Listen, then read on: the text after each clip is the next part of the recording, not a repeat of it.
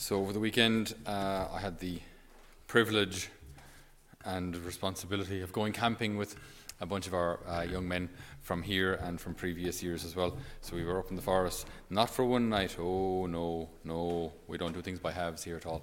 No, up for two nights. So Friday night and Saturday night up there in the forest with the deer and badgers and foxes and brothers, and it was great. It was absolutely beautiful, absolutely fantastic, just to have no phone reception, or at least in very, very intermittent phone reception, because we're down in a valley near a stream, and spend some time with young men of faith who are seeking to have a deeper relationship with the Lord. I mean, how inspirational is that? To be with young men, so between 18, or most are 19, 18, and kind of their mid-20s, who are looking for a deeper relationship with the Lord. Like, that's just what a fantastic reason to be retired. You know, it's just absolutely wonderful to be with people like that. So often in gospel stories, we see people offered opportunities, offered graces, offered an alternative way of, more than an alternative, offered a way of life that will draw them to happiness, lead them to happiness. And then there are those who don't. There are those who accept it. There are those who choose not to follow it. And it's just I've said this before, but it's such a startling reality how powerful our freedom is, the responsibility of our freedom, to be able to say no to Almighty God. No, your plan, don't like it. Don't intend on following.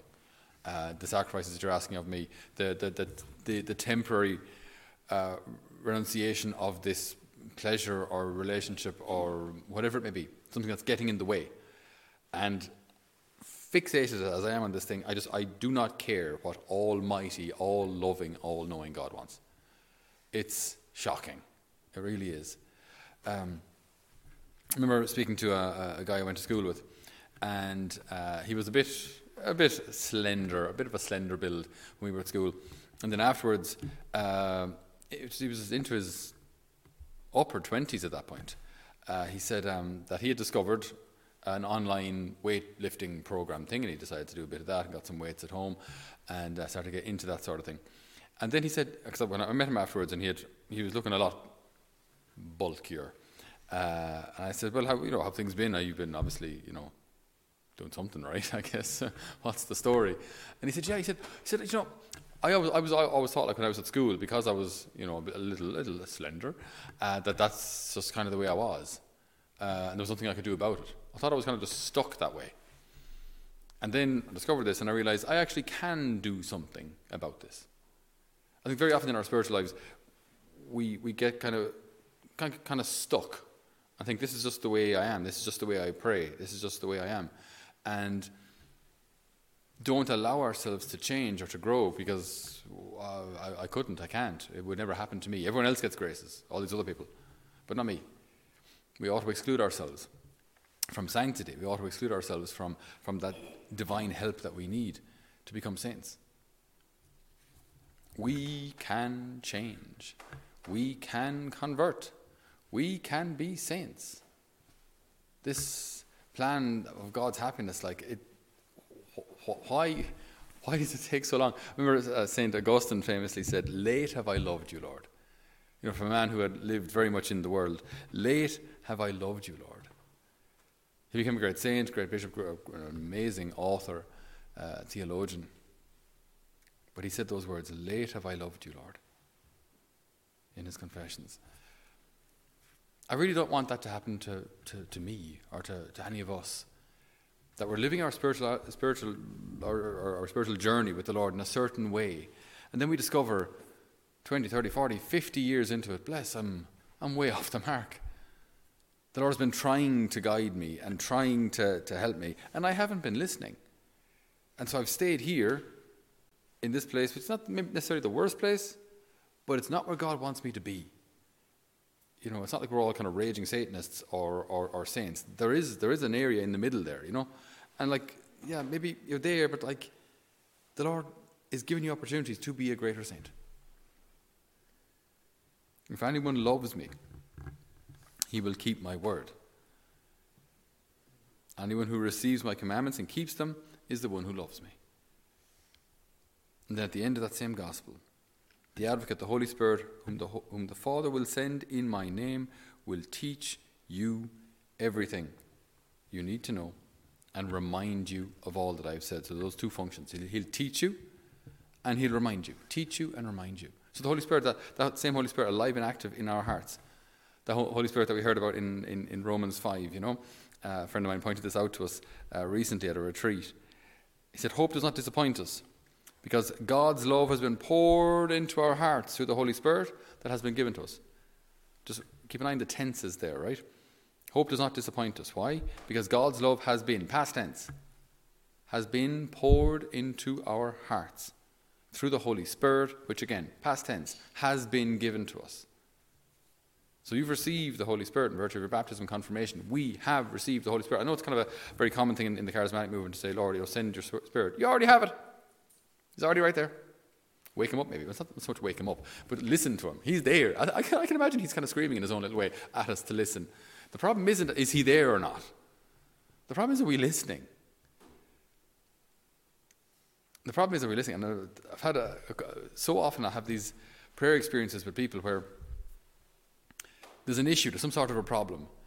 And then praying with them, it becomes clear what the problem is. It becomes also clear then what the solution is. But very often, I find, very strangely, that people don't necessarily want the solution. You're praying with them and they don't necessarily want the solution, or they may be crystal clear what the solution is, but they don't want to do it.